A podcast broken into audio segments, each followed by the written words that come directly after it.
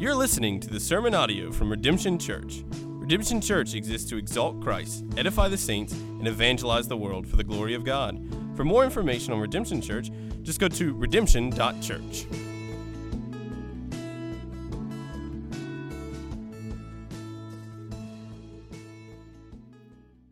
Amen. So today we are taking a break from our series in 1st and 2nd Samuel, and we are going to start going through a new series in the on the book of Second Thessalonians. The apostle Paul, the apostle Paul wrote to the church in Thessalonica.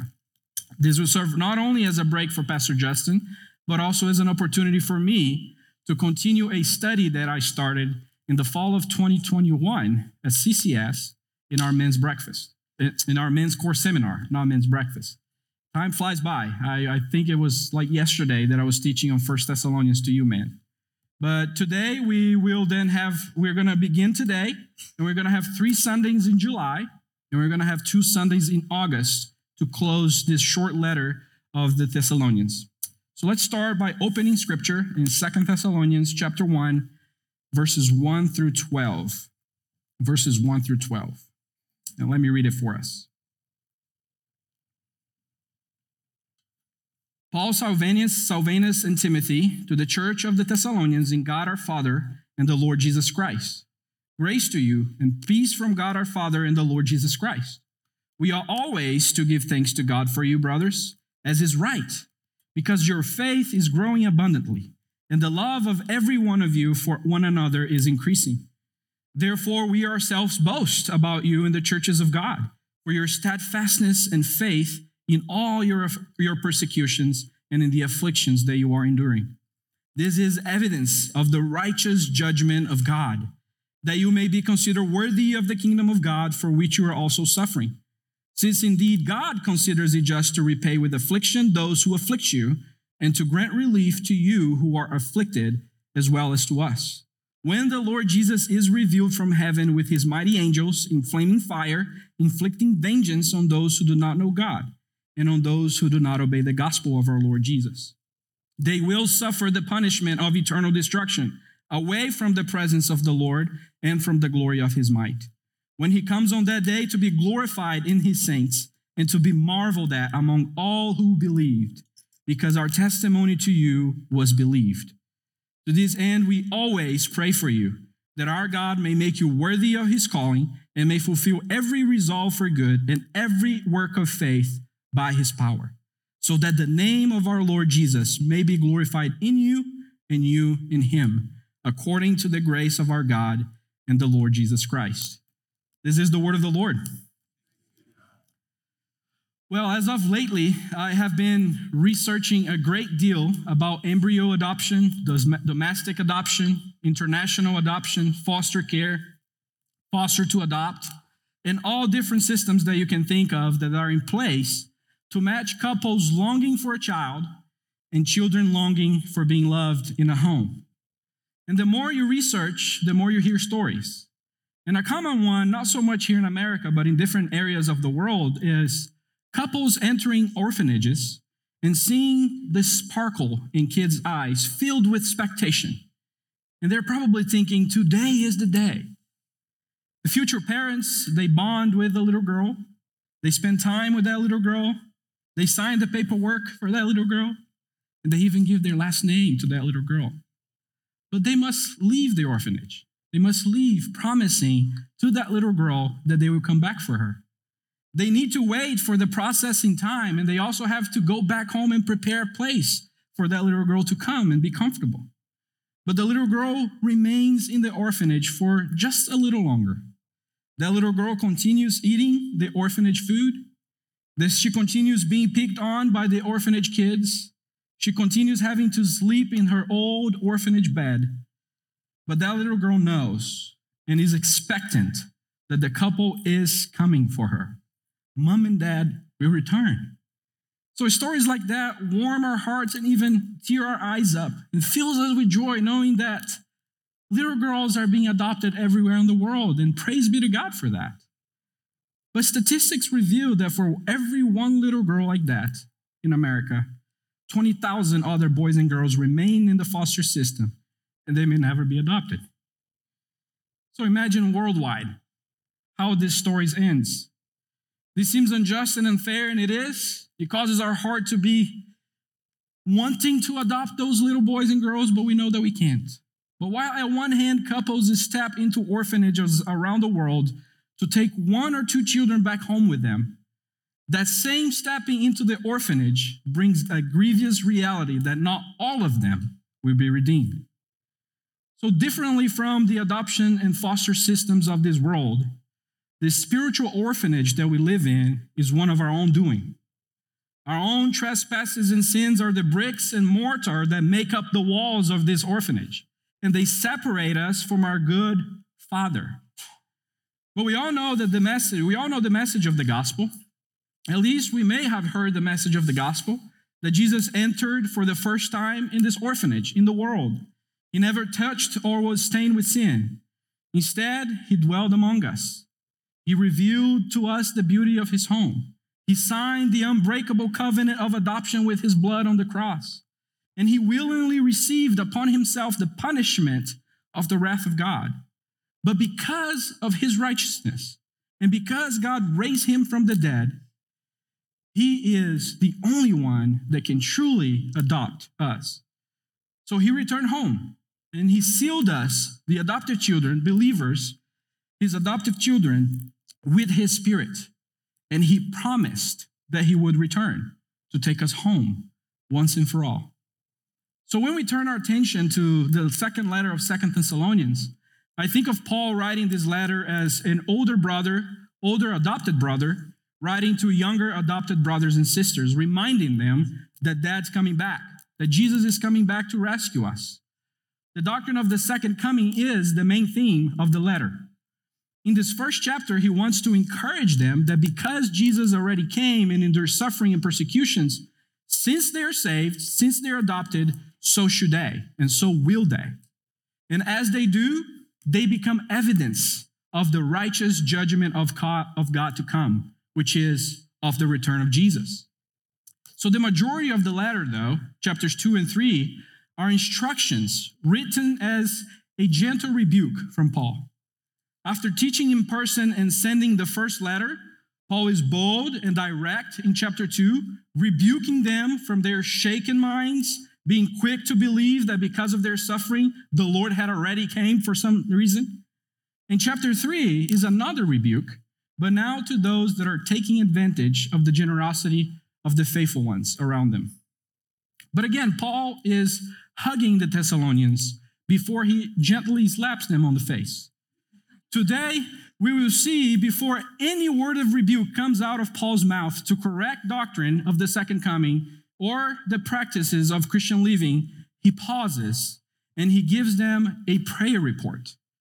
Our message is uh, the text itself is not a prayer in and of itself, but it's Paul telling the Thessalonians how he has been praying for them as means of their spiritual growth, showing gratitude for that in verses 1 through 4, encouragement for that in verses 5 through 10, and also he's hopeful because he sees the evidence of the righteous judgment of God in their lives in verses 11 through 12. So, for those of you who missed a good old three point Baptist sermon, here we go. Three Christians response, three Christian responses towards the evidence of the righteous judgment of God to come: gratitude, encouragement, and hope. So let's begin first considering number one be thankful for the evidence of the righteous judgment of God to come. Verses 1 through 4. Paul, Silvanus, and Timothy, to the church of the Thessalonians in God our Father and the Lord Jesus Christ, grace to you and peace from God our Father and the Lord Jesus Christ. We are always to give thanks to God for you, brothers, as is right, because your faith is growing abundantly, and the love of every one of you for one another is increasing Therefore, we ourselves boast about you in the churches of God for your steadfastness and faith in your persecutions and in the afflictions that you are enduring. So, verses 1 and 2, we see that Paul wrote it with Silas and Timothy by his side to the church of Thessalonica, Thessalonica in Thessalonica in the name of the triune God.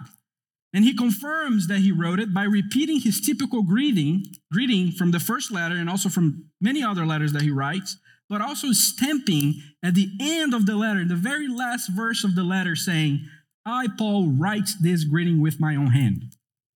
So Paul wanted to make sure that they knew the legitimacy of this letter.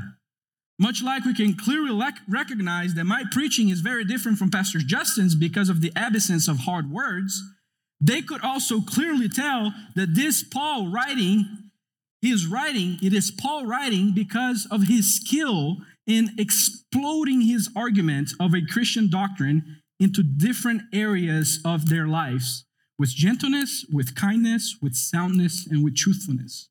There are some big words for you.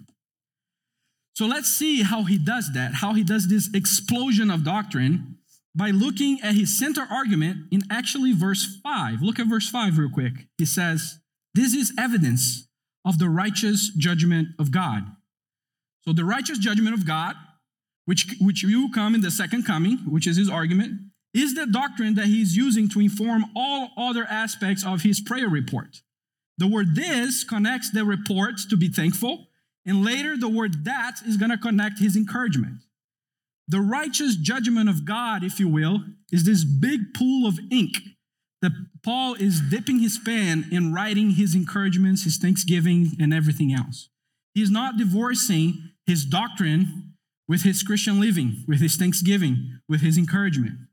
In his writing style alone, he is informing us that all our thanksgivings, all our encouragements, and all of our hopes must be rooted in the sound doctrine of Scripture that Jesus will come back. And Paul begins to show that by being thankful for the evidence of this righteous judgment of God to come. He first says that we ought always to give thanks to you. He needs to be thankful for that. We ought to, as it is right, he says later. We have to. His thankfulness is both genuine and needed. It's not fake and with strings attached. Why do I say that? Because despite the Thessalonians' stubbornness to learn, because he's writing his second letter, not his first letter, and he taught them in person too. So, despite their stubbornness to learn, he's thankful for them. Paul recognizes his need to rightly be thankful for them. That's right, there is a right way to be thankful. That is, always, for every believer in all circumstances. Paul is not thankful to God only for his Silases, his Timothys, and his Marks, but he's also thankful for the Thessalonians. The context of the Thessalonians was poverty, uneducation. They were very different from Paul, but Paul loved them and was thankful for them because Christ saved them, brought them to the fold, and will come back to bring them home. So, how can't he be thankful for them? He needs to be thankful for them. But how many times we are so quickly, quick to be thankful for friendly, helpful, loving, and kind members around us. And that's wonderful. We have to be thankful for them too. We rejoice and we easily warm our hearts with gratitude to God for all the blessings that they bring to us. But what about those that we don't really click with? What about those that we don't really like that much, even in the body of Jesus Christ? Remember, they will live with you forever. How grateful are you for the brothers and sisters that, according to your sinful perspectives, apparently don't grow or simply cause you frustration and don't bring you any peace? Our ingratitude towards other believers may actually be revealing in our hearts a lack of knowledge uh, and understanding of God's grace to them and also their hope of the second coming of, of Jesus Christ. And we often don't care to admit that. But Paul had yet more reasons to be thankful. He not only needed to be grateful, but he also explained why he was thankful for them. Verse 3, he continues with a because, and he gives two reasons to be thankful for them. First, the growth of their faith, and second, the increase of their love. That's what he says in the text. The faith in the Lord Jesus Christ and the, and the sure foundation of God's love for them cause them to love one another. Their salvation and love were plenty of reasons to Paul be grateful. Just the fact that they were saving the Lord Jesus Christ and they were acting on that salvation by loving one another in that church. Paul wants them to know that their faith and their love were the two marks that made Christ's return good news for them. Just as they loved one another now in providing for one another needs in poverty, Christ will love them then by providing for their needs into eternity. If instead of a letter, I like to think, Paul was preaching this to the Thessalonians, he would most likely look in their eyes and say something like this if he was here in America. I thank God for all of y'all because y'all believe in Jesus. And y'all prove that you believed in Jesus by loving all of y'all. That's what Paul is saying. Nothing else. He's asking, Are you growing in your faith? So show me how you love the saints. We tend to talk about how we've been growing in our faith when we ask one another, How have you been growing your faith lately? We tend to answer something like, Oh, I read my Bible every morning. I've been listening to three different theologi- theological podcasts on my way to work. I've attended three conferences last year on Christianity. Those are the ways that we usually say that we are growing. But what is our knowledge of doctrine and our rebuke of others if we don't have love for one another? Paul himself says in 1 Corinthians 13 If I speak in the tongues of men and of angels, but have not love, I am a noisy gong and a clanging cymbal. Growing in the faith happens in alignment with our love for the church, with our love for one another. Again, for the church, even though we are called to love all peoples of all nations, of all ages, everywhere, we're specially called to love those who have been adopted by Christ and put in the local church. Because doctrine drives practice. We know that the saints in our local church are adopted sons and daughters, and we must love one another, care for each other's needs. And, and this is a great picture of, for the world, how the Lord will come back to rescue us from our pains, from our sufferings, as we are about to see. And when we do that, it gives plenty of reasons, right reasons, for us to be boastful about our growth, boastful to others about what we, how we see the Lord working in each other's lives. Boasting is the consequence of a rightful, thankful heart. And that's what Paul says. Look at verse 4. Therefore, meaning because of all that that I just said, since I'm thankful for you all, we ourselves boast about you in the churches of God for your steadfastness and faith in all your persecutions and in the afflictions that you are enduring. Their faith produced love, which enabled them to persevere through all kinds of persecutions that they were going through. Thessalonica was the capital of Macedonia. They had Jews, Greeks, all people from everywhere in the world. It was a trade route. And they also had those mean Jews that were trying to persecute them and accuse them of teaching a false Jewishness. But they also had Gentiles being accused of leaving their former ways and following this new religion. So they're persecuted left and right, from everywhere, from every direction.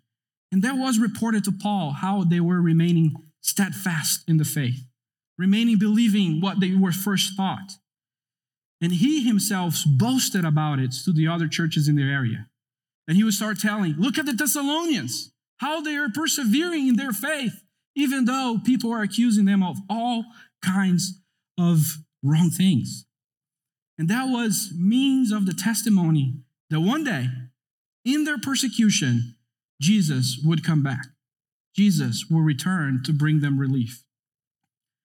Pastor Justin and I, we, we are about to visit Pastor Igor Alexander. You can find a picture of him in the back there in our missions board. We're going to Rio to visit him. And I'm so very excited to see this brother in person. Because so far, every time we connect via Zoom to pray for one another and to report on each other's ministries, this brother is always saying something along these lines.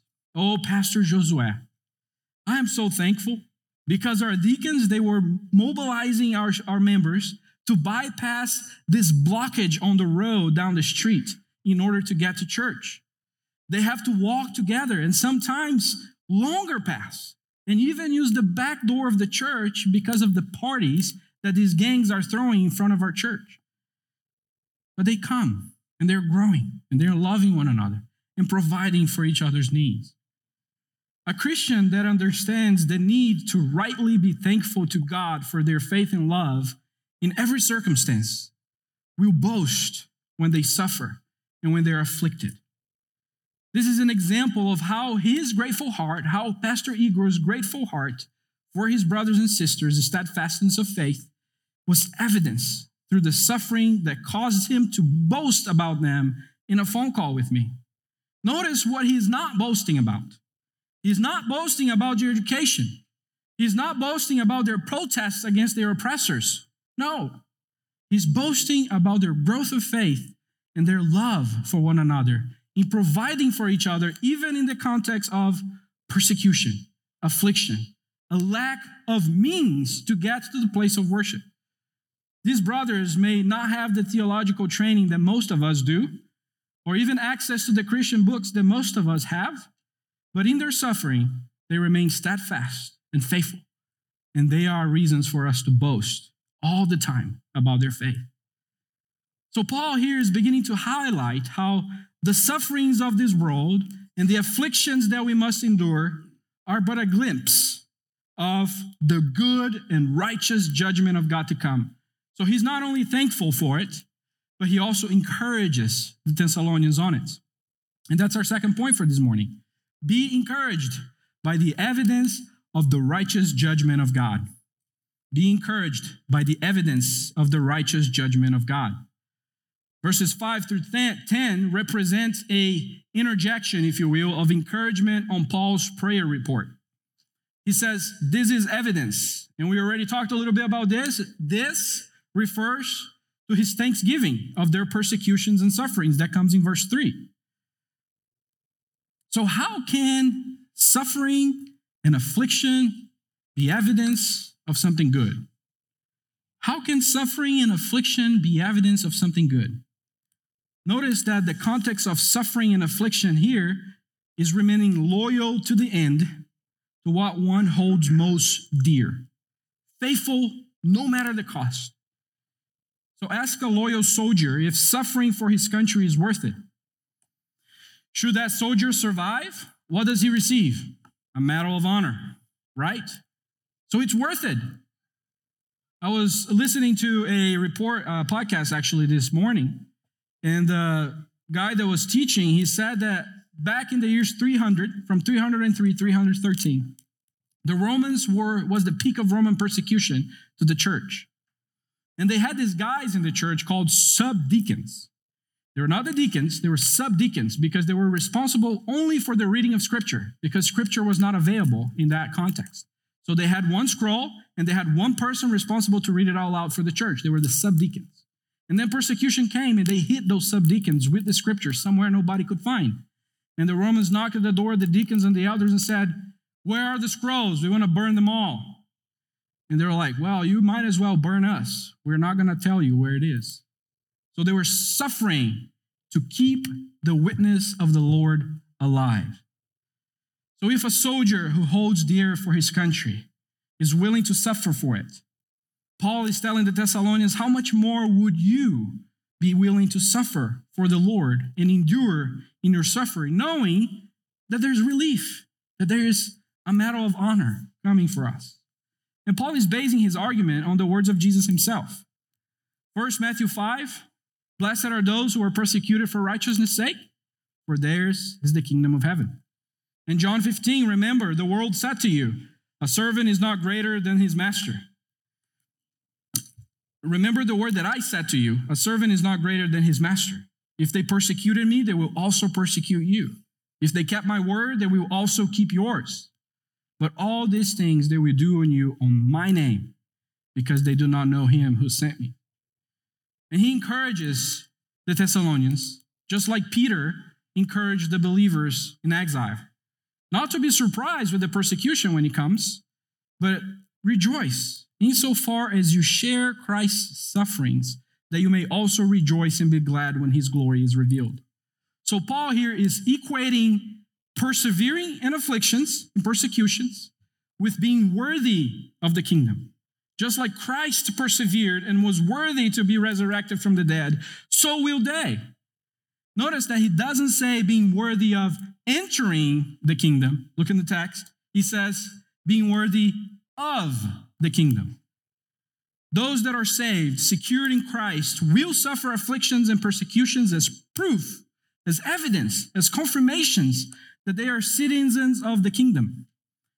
When Jesus returns, he is going to return with a medal of honor, worthy of the kingdom. The one time event of Christ's regenerating work in our hearts when he came for the first time is confirmed and evidence throughout the time that we remain in the orphanage. In his steadfastness, in our perseverance, in our steadfastness, believing that Christ will come back. It's what we say once saved, always persevering. Always persevering. Always worthy of the kingdom of God. But, Pastor, I live in America. I have a pretty good life. I, am I worthy of the kingdom? Am I evidence of the righteous judgment of God if no one puts me in jail for my faith or kills me for it? Listen to me closely.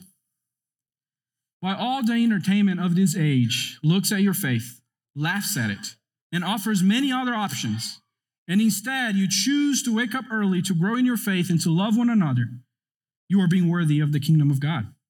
Every time a false teacher raises his voice to offer you wealth and goods, and you choose instead the difficult path of sanctification and sound doctrine, denying the flesh and every worldly gain, you are being worthy of the kingdom of God. Every time culture presses you to find your true identity in your sexuality or the approval of others, but instead you remain faithful to your spouse if you're married and pure in your celibacy if you're single, you are being worthy of the kingdom of God. Every time secular religion of this age asks you to deny the basic principles of Christianity, of creation, of hell, of heaven, and you remain faithful to the teachings that you were taught, you are being worthy of the kingdoms, the kingdom of God, for which you were called to suffer for. So take heart, brother and sister. Be encouraged today. When the time comes and the affliction may seem to increase, as the power of this world is growing, and may, you may think that they can quiet us, they can cancel us, they can imprison us, or they can even put us to death. Remember what Timothy, what Paul said to Timothy. If we endure, we will also reign with him. But if we deny him, he will also deny us. So I ask you, are you enduring or are you denying? Is the reality of a holy God who expects holy, persevering servants when he comes back to be ready. Is that good news, encouraging news to you, or is that frightening news to you? Depending on how you answer this question, it will place you in one of two very defined categories that Paul lays out in verses 7 and 6 and 7 in relation to the righteous judgment of God to come. In verse 6, he says, You will be repaid affliction with affliction in verse 7, he says, You will be granted relief from your affliction. Verses 8 and 9, he elaborates on the former. In verse 10, he elaborates on the latter. So because God is a righteous judge, he will not let go, he will not let sin go unpunished. And because God is a righteous judge, he will not let righteousness go unrelieved. So let's look at each of them more closely. First, verse 6, 8, and 9. So I'm skipping 7, verse 6, 8, and 9. Since indeed God considers just to repay with affliction those who afflict you, inflaming fire, inflicting vengeance on those who do not know God and on those who do not obey the gospel of our Lord Jesus, they will suffer the punishment of eternal destruction, away from the presence of the Lord and from, on from the glory of his might. Here, Paul is clearly articulating that the doctrine of the second coming Jesus returning, the moment that Jesus is stepped back into this world, is about repayment, punishment, fire, vengeance on those who do not know God and did not obey the gospel of Christ. So the world and you, my friend, may be asking, but how can a loving God be so cruel and unjust in sending people to hell who never did anything bad to anyone? Or if they did something bad, isn't vengeance also bad?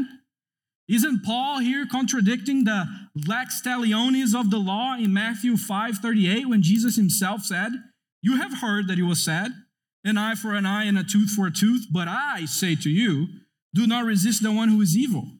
But if anyone slaps you on the right cheek, turn to him also the other. How can God do what he told his disciples not to do? Shouldn't he show mercy as well? Friend, if you think this way and you believe that God's justice is comparable to mere human justice, you are already falling on the first description of verse 8. You do not know God. You have a false idea of who God is, and because of that, a false idea of his justice. You may say, but I've never ever hurt anyone. I never disrespect anyone. I have never afflicted anyone. I even have Christian fans, and look, I'm here. I'm at church. Why would he send me to hell? Well, that's great, and I hope that because you're here, that may be the means that God will use to cause you to repent and be humble and come to Him to surrender to His grace. But look at the text again and find who sets the pattern of the offense. He says in verse 6 Since indeed God considers it just, not you, not me, not the president, not the American legislation. God considers it just. God is the standard of the offense. If your affliction of not knowing God and not obeying the gospel of the Lord Jesus Christ of verse 8 is affliction enough to merit the affliction that comes from God towards all those that are in this state. So hear me closely. The affliction that awaits you is measured by the standard of the one who you afflicted. This affliction that awaits you is measured by the standard of the one whom you afflicted. If you curse your parents, you get a beating and you're grounded. If you curse the teacher, you get suspended. If you curse the cops, you may get a fine and maybe some time in jail. If you curse the president, I don't know what would happen nowadays, but you may be facing some serious charges. Now, if you curse God, which the Bible says that we all do, there's no may, there's no perhaps, there's no maybe. No. You will be, verse 9. Look at verse 9. You will suffer the punishment of eternal destruction away from the presence of the Lord and from the glory of his might. And that's hell. That's eternal fire and gnashing of teeth. It is deserved, agonizing terror. And you may say, but I thought you said this was Paul's way of encouragement. And that's right. The day of the Lord is glorious, and it will be very encouraging because it will provide eternal rest from that possibility, eternal security for those that are covered on God's righteousness, but not before he exercises vengeance on those who rejected his sweet forgiveness. So, this is serious news, my friend. It's not my job to frighten you, but it is my job to inform you of the frightening side of this good news of the coming of the Lord. It is my job and every Christian's job in this room to both warn you and to clearly invite you. Look to Christ. Find relief.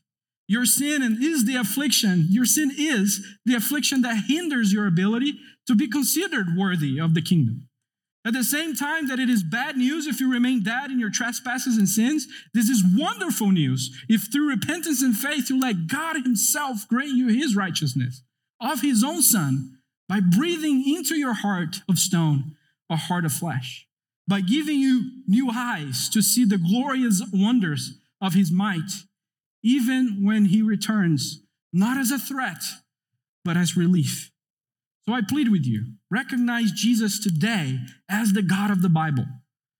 Repent of your sins and obey the gospel by making him Lord of your life. But there's also the good news, the other side of the coin of God's righteous judgment.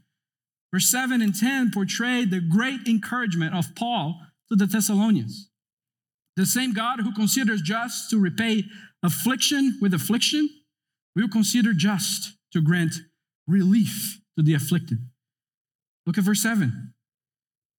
The, he starts on God considers. So, since indeed God considers just to grant relief to you who are afflicted, as well as to us, as well as to us.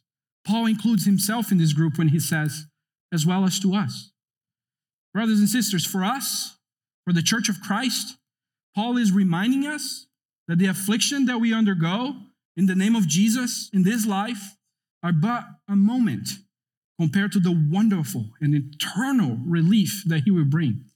We, Redemption Church, together with all the saints that have been saved by the first coming, who believed in the finished work of Christ on the cross, when the Lord Jesus is revealed on that day from heaven with his mighty angels, he will, verse 10 us. Look at verse 10. He will, verse 10 us. When he comes on that day, to be glorified in his saints and to be marveled at among all who have believed, because our testimony to you was believed. His promised coming brings not only his glorious presence in our midst, but also his mighty glory in us. While the condemned suffer for eternity, believers are the worthy ones being called for being called to be everlasting sons and daughters of God through adoption.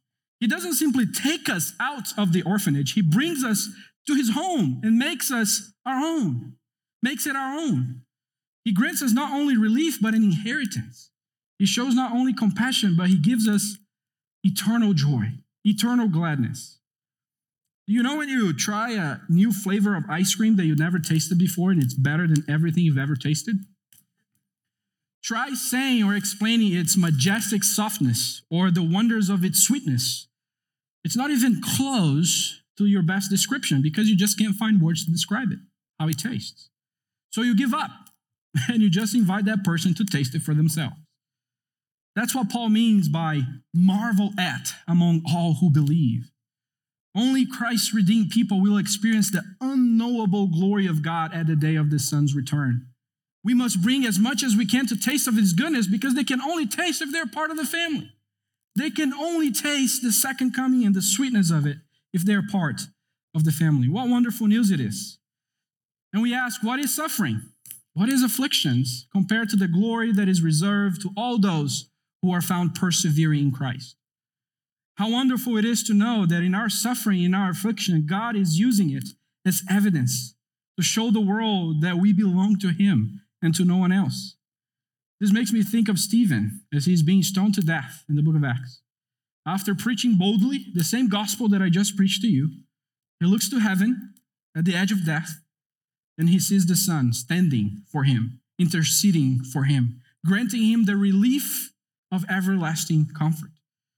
And as he dies in his faithfulness, the evidence of his perseverance to the end is the catalyst that God uses to convert Paul and now we're here learning from the words of Paul.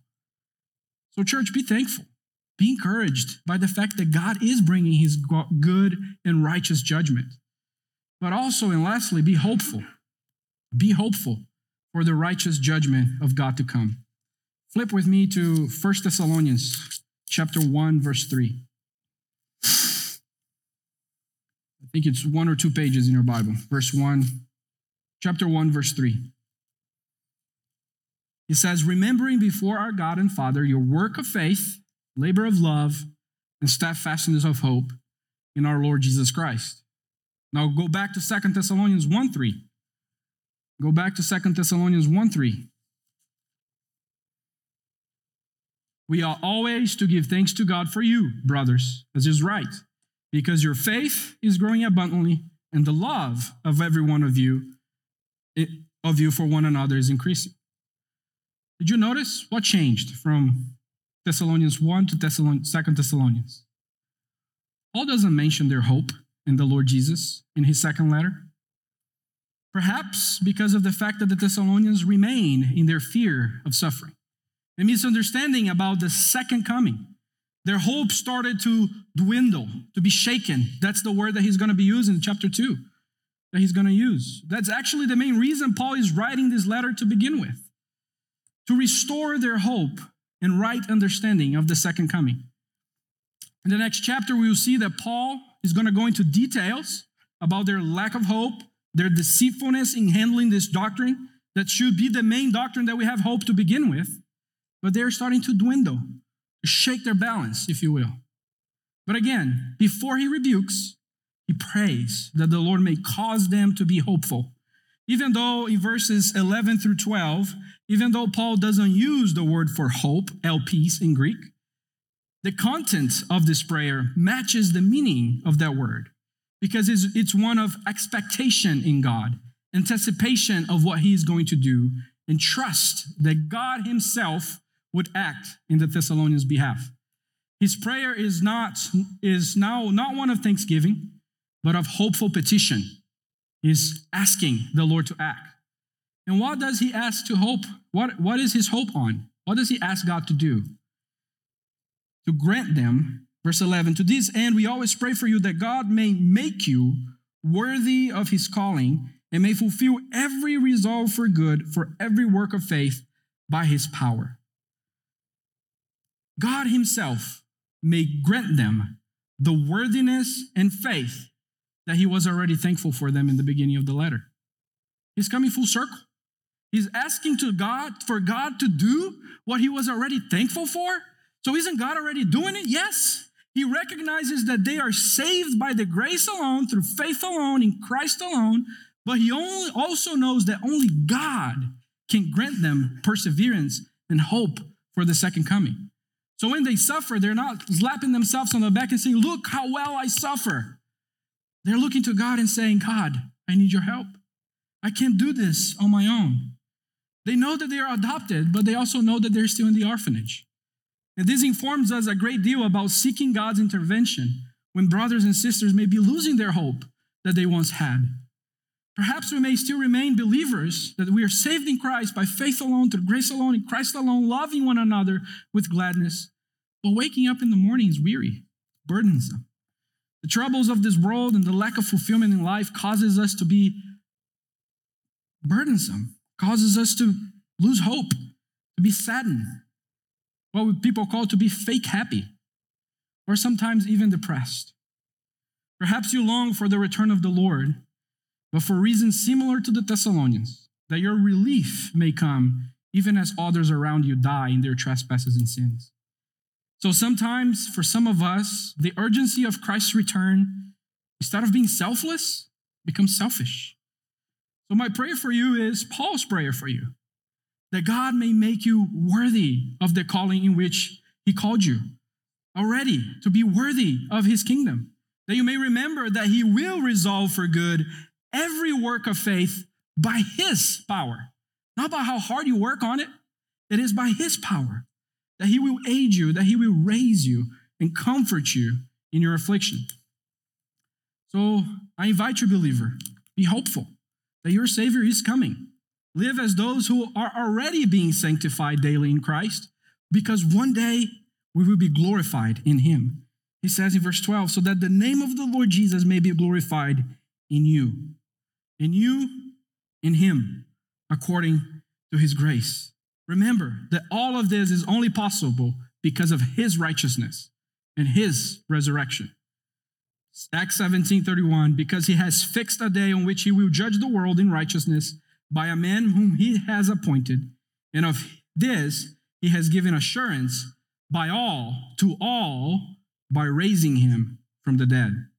Because Christ died, we have certainty that we are part of his family, but because Christ raised from the dead, we can believe that what he says is true, and he will come back to also raise us from the dead. That's what Paul is saying. And we have to trust him. Paul again says in Romans 8, For I consider that the sufferings of this present time are not worth comparing with the glory that is going to be revealed to us. And it is going to be revealed at the historical second coming of Jesus Christ. And may we all together with Paul and the saints throughout history groan inwardly, expect long without ceasing for the day that the doors of our orphanage will be opened and that the walls of sin and affliction destroyed, and we will be taken in in the house prepared for us for all eternity. On that day, indeed, he will glorify us in him, and he will glorify him in us. Take heart the rebuke is about to come. Chapter 2 is coming. Paul is going to be bold and direct with his rebuke. But remember that before the rebuke comes, he was thankful, he was encouraging, and he was hopeful because he knew that the righteous judgment of God would come. And that is good news for us that are being saved. But if you're not saved today, I invite you, put your faith and trust in Jesus because if you don't, this is bad news for you. Let's pray. Father, thank you for your word because it is so clear. Thank you because you gave Paul skills to be doctrinally sound, but also gentle, kind, and encouraging with his words. Thank you, Father, because in it we see that you are returning. You are sending your Son again to rescue those that are suffering and afflicted who have put their faith and trust in Christ. But Father, I pray that your Holy Spirit, if there's anyone here today that has not put their faith in Christ, that has not repented of their sins, that has not understand that the patterns of their sins is going to be punished by the patterns of your holiness, I pray that your Holy Spirit may cause them to be born again this morning and that they may join us in the hope that we have in the Lord Jesus Christ's return, that that day is coming with vengeance, but also with relief. It is in your name that we pray. Amen. Amen.